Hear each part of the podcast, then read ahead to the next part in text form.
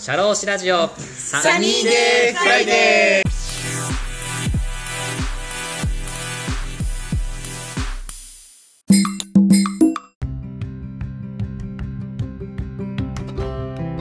はい、こんにちは、田村陽太です。今日もね、一人語り回をしていきたいと思うんですけども、今日はですね、今日のテーマはこちらです。シェアリングエコノミーの時代での理想的な働き方を考えようというテーマでお話ししていきたいなと思います。で、今回のテーマにしたきっかけとしてはですね、最近ちょっとある、まあ、有名人の方かな、結構興味があって勉強させていただいてるんですけども、えっ、と、石山杏樹さんっていう社会起業家の方ですかね。の方の、えっ、と、本を読んだりとか、ポッドキャストを聞いたりとかして勉強しているんですが、えーその方が、えーシェアリングエコノミーを提唱されているんですね。一番最初に私が石山アンジュさんの知ったきっかけが、1ヶ月前か2ヶ月前かぐらいだったと思うんですけど、あの、ドリームハートっていう東京 FM の、えーラジオで、毎週土曜日だったと思うんですけど、あの、茂木健一郎さんがいろんな方の対談をして、その人の夢や挑戦を追っていくっていう番組なんですけど、その時に出てたのがきっかけで、あ、いいなと思って知りました。でよくよく調べてみると、石山アンジュさんって毎週平日の朝8時からのモーニングバード、あの、ハドリさん、ハドリさん？ハドリ、ハドリさんが出ているワイドショーなんですけど、そこでも出演されているらしくて、あの、結構有名な方なんだなと思って、すごい考え方がいいなと思っています。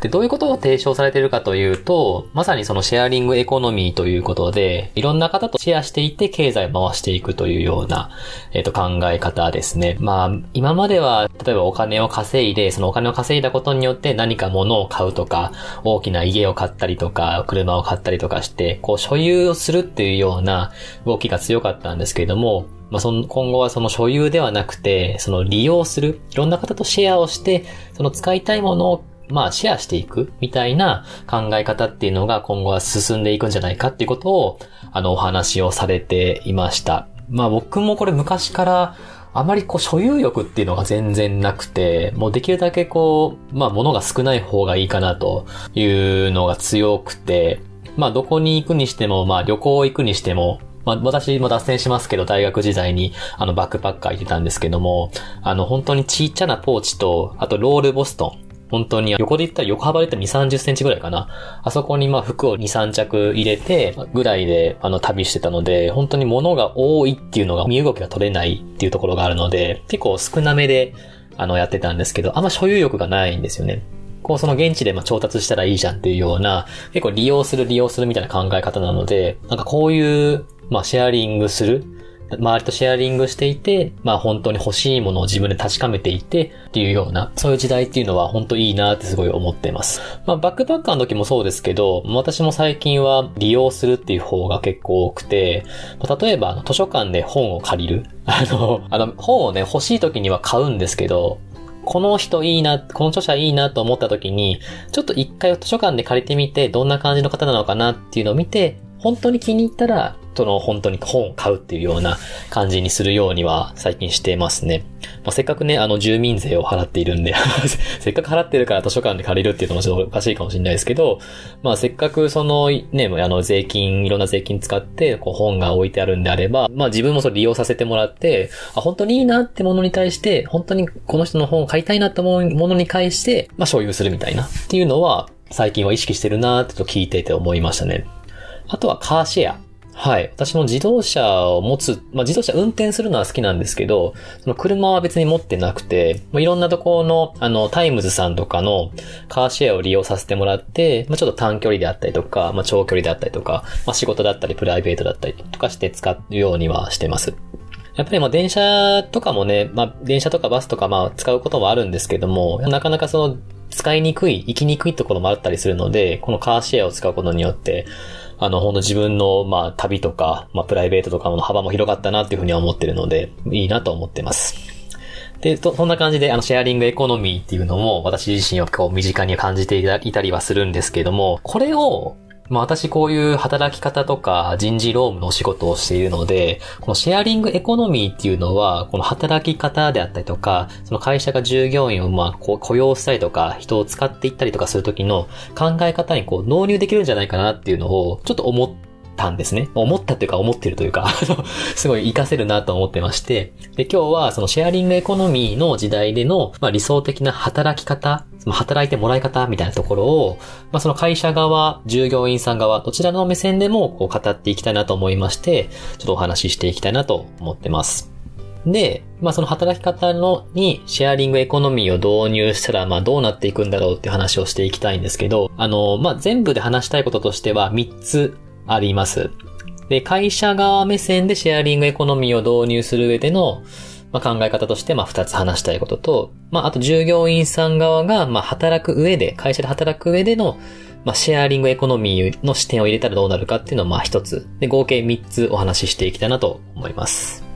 まず、会社側の、ま目線ということでお話ししていきたいのは、もうその、従業員さんを雇用するとか、まあ、所有するまあ、うちの会社だ、うちの会社の一員だよ、みたいな感じで、所有するっていう意識というのを、まあ、そもそもこう、やめていくっていうのは非常に重要かなと思ってます。あの、雇用促進しないようにするっていう、まあ、例えば雇用じゃなくて業務委託だみたいな話をするっていうような意味じゃなくて、その自分の会社にこう長く働いてくれるんだっていうような前提で採用するっていう意識をやめていくっていうのは非常に重要かなと思ってます。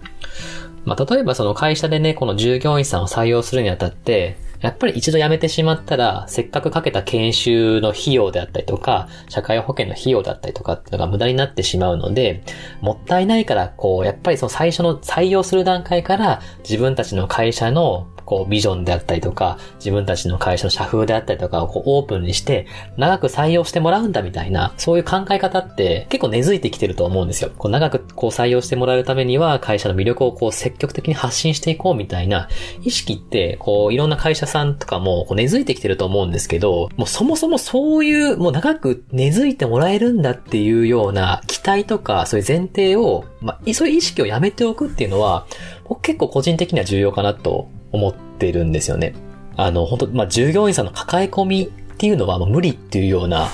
意識ですね。はい。まあ、これはまあ、私、今30代前半ですけど、私の同期とか、同い、同い年もそうですし、その下の代もそうなんですけど、自分がその会社に所属してどういう自分でありたいかっていうよりかは、自分がその会社を利用して、自分がどういう風になっていきたいかみたいな思いは、私の年代より下の人って結構強いかなっていうふうには思ってるんですよね。もう全然転職とかも当たり前にやってるし、まあ石の上にも3年とか行って3年働いて、そっから転職するみたいな、必ず3年いようみたいな考え方っていうのも結構少なくなってきてるかなと思ってますね。どちらかというと、こう自分の軸、そう、自分はか、自分はこの会社の資源であったりとか、環境とかを利用してどうなっていきたいかっていうようなところを、まあ、強く求めているのか、まあ、自分がどう思っていきたいかっていうのを、あの、考えている方って非常に多いかなと思っています。なので、まあ、会社側としては、この従業員さんに長くいてほしいなっていうような形で、いろいろ手を加えて頑張りはしますけれども、うまくピタッとはまって、あ、この会社いいなと思ってくれたら、その従業員さんはいてくれますけど、そもそもの従業員さんのパッションというか、気持ち的にその会社にずっといようみたいな考え方が多くないのであれば、結構それって、まあリスクかなと思ってるんですよね。従業員さんもそういう気持ちであるんであれば、会社側もその従業員さんをどう利用していくか。まあ、利用していくかっていう考え方はおかしいですけども、せっかくその会社の一員として接点を持ってくれたのであれば、その会社と従業員さんでその出せるものものをこう交換したりとか、あの、従業員さん側から出せる能力をこう会社に提供したりとか、会社側としてはこの従業員さんにこんなものを提供できるっていうような、ソフトな形で働くっていうような前提を持つっていうのは非常に重要かなと思ってます。これあの、石山アンジュさんもお話ししていたんですけれども、えー、シェアリングエコノミー、いろんなものをシェアするっていうような経済っていうのが、こう、盛んになってきますけれども、一方でその家を持つっていうよりかは、いろんなところに拠点を持って、家を持たずにいろんなところで住めるようにしようというような多拠点ライフっていうのも提唱してました。多分移住するとか、もう今の家から他のところに移住するんだっていうような、家の拠点を移すんだっていうよりかは、その移さないけどいろんなところに住めるような環境を持っとくみたいな風潮が広がっていくって話をしてたんですね。まあ、これはあの、石山さんが関係人口を作っていく、まあ、関係する人口を作っていくみたいな話をしてたんですけど、これ会社も、その従業員さんを採用するにあたって、その方たちを、の関係人口として考えていくっていうのは非常に重要かなと私は思っています。まあ、これ具体例を言うと、まあ、例えばなんですけれども、あの、出戻りの制度、出戻りできるような制度。まあ、これ、アルムナイ制度って言うんですけど、昔僕これアルムニー、アルムニアと思ってたんですけど、あの、アルムナイ制度だったっていうことを、あ、そうなんだと思ってしたんですけど、まあ僕は出戻り制度って言ってるんですけど、まあ一度退職した方に関しても、また元に行った会社に戻りやすくする。まあこれ結構育児休業とかされてて退職された方がまた戻りやすくするよみたいな形で使われるパターンが多いんですけど、これまあ普通の一般の退職された方に関しても、こういうアルムナイ制度、まあ出戻り制度を導入するっていうのはいいのかなと思ってます。まあ一度その会社を辞めたらもう退職して、あとさよならっていうようなすごいもったいないですし、まあそうやって、あ、辞めたけども、また戻ってこれるんだっていうような、いつでもウェルカムだよっていうような、まあ関係性を持っていただけるとすごい嬉しいのかなとは思ってますね。まあ、そのためには、こう、ちゃんと円満にね、退職できるような仕組みっていうのは、やっぱ必要かなと思ってますね。はい。あとは独立支援の制度。まあこれ、まあ一度退職しますよってなった時に、じゃあそのまあ退職したら他の会社に行っちゃうよねとか、自分で自営するよねっていうような方って、まあいろいろいると思うんですけど、例えばその自分でも自営でフリーランスでやるよとか、会社をこう経営していくよみたいな方であれば、もしよければうちたちの、うちの会社の、あの、こういう仕事があるから、ぜひそのうちの会社の仕事を受けも、受け負ってくれませんかとか、あとはその自分たちの会社の看板というか、のれんを使ってもらって、その今いるお客さん、既存のお客さんとかの、あの、証券とかを譲るから、一緒に仕事してくれませんかっていうような、まあ、独立支援を促していくみたいなことも、まあ、一度、こう、退職したら関係切れるわけじゃなくて、そのちゃんと一の、うちたちの今いる会社さんともちょっとまあ、接点を持っていただけるような形でするっていうのは非常に重要かなと思ってます。で、まあこういうのもね、する上ではやっぱりこの円満退職はしていくことは大事ですよね。これをね、あの、関係人口を作っていくっていう取り組みって非常に重要だとは思うんですけど、それをしすぎて、もうこう全面に押しすぎると、ああ、なんかまたこの、せっかく辞めるっていう気持ちを会社に伝えたのに、あ、なんかこう辞めにくいというか環境切りにくいみたいなことってあると思うんで、これ、あの、ゆるく、まあ、繋がれるような仕組みにしておく。だから強制的にこう、いや、うちの会社でまた登録しといてよ、また出戻りするようにしてよ、みたいな形にするんじゃなくて、あの、こういう制度もありますよ。独立支援制度もありますよ。出戻り制度もありますよ。使いたければまた戻ってきてねっていうような、まあ、一言で言うとこう、去るもの追わずみたいな、あの、制度にしておくっていうのは、非常に重要かなと思ってます。もう本当に、今の若い方。まあ私結構あの若い方のお話を聞くことって結構多いんですけど、束縛されることっていうのがやっぱり嫌いな方って多いですよね。やっぱりこう自分がどうなりたいとか、自分はこう思っているっていうような考えをこう否定されるっていう経験があまりないし、そういう、そういうのも好きじゃない方って結構多いのかなって思ってます。私、個人的には。なのでその方たちが、こう、の考え方をこう、引き止めたりとか、その人たちがこう戻ってくるように会社がまあプレッシャーかけるみたいなことをするっていうのは自分たちよりも若い世代とかもう30代、20代とかにはあまりこう通用しないかなとは私は思ってます。なのでこう制度的にこういうのもあるよ、ああいうのもあるよ。でも使える、使いたいと思うのはあなたが自由ありますよとか、使いたければ使ってくださいねみたいな制度にしておく、まあ緩く繋がっておくっていうぐらいにしておくっていうのが重要かなと思ってます。で、二つ目としては、その会社側がそのシェアリングエコノミーを使う上でどうなっていくかっていうでの、まあ、提案、まあ、二つ目としては、その給与を上げたら、まあ、その人はもう辞めないよね。まあ、他の他社よりも、給与とか労働条件がいいし、辞めないよねっていうような意識を変えていくっていうのは重要かなと思ってます。まあ、これどういうことかというと、お給料って高ければ高いことに越したことはないと思うんですけど、今のその若い方とか、これからこう社会人になっていって、まあ中堅社員になっていくような、まあ30代以下の方が、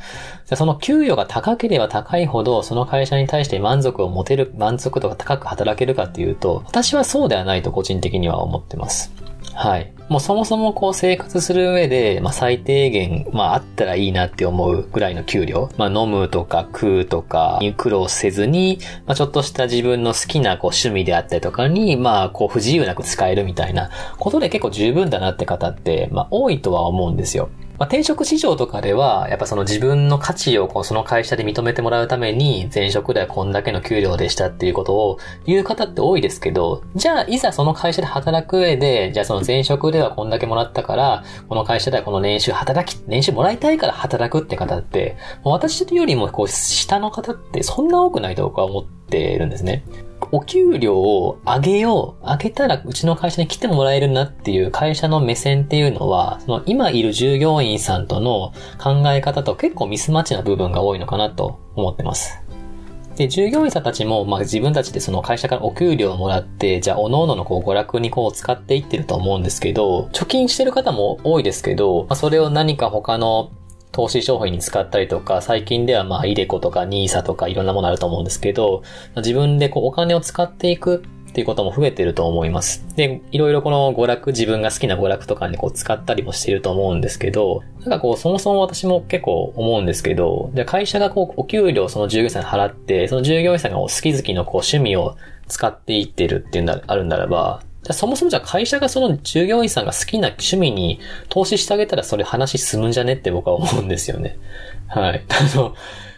なんですか、この給与にお給料として変換して、お給料をもらって、その給料を娯楽に変換するっていう、その、その従業員さんお給料払って娯楽に変換してるその変換のそのコストみたいなのが、なんかもったいないなっていう気がしていて、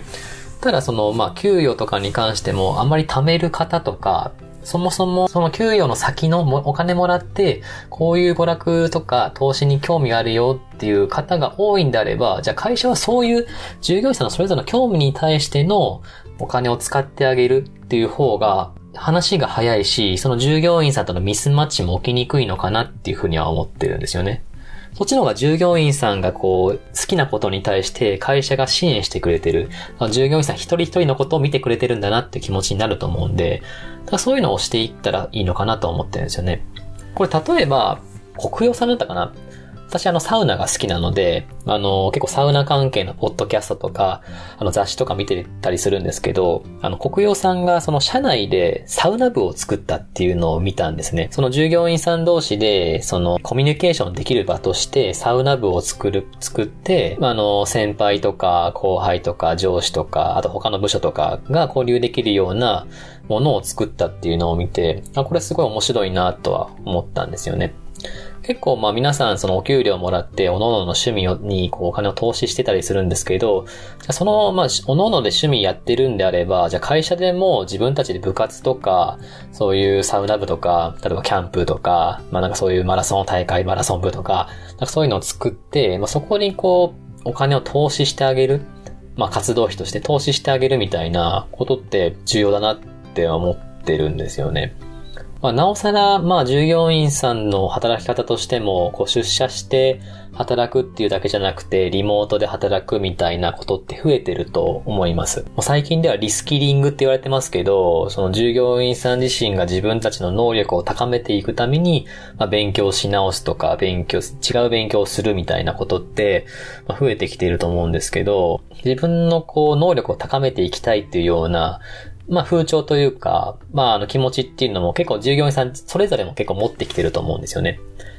なのでそういう自分たちのこうありたいっていうことに貪欲なことに対して会社がそれに対してじゃあ投資しますよっていうようなことっていうのはすごいいいのかなと思ってます。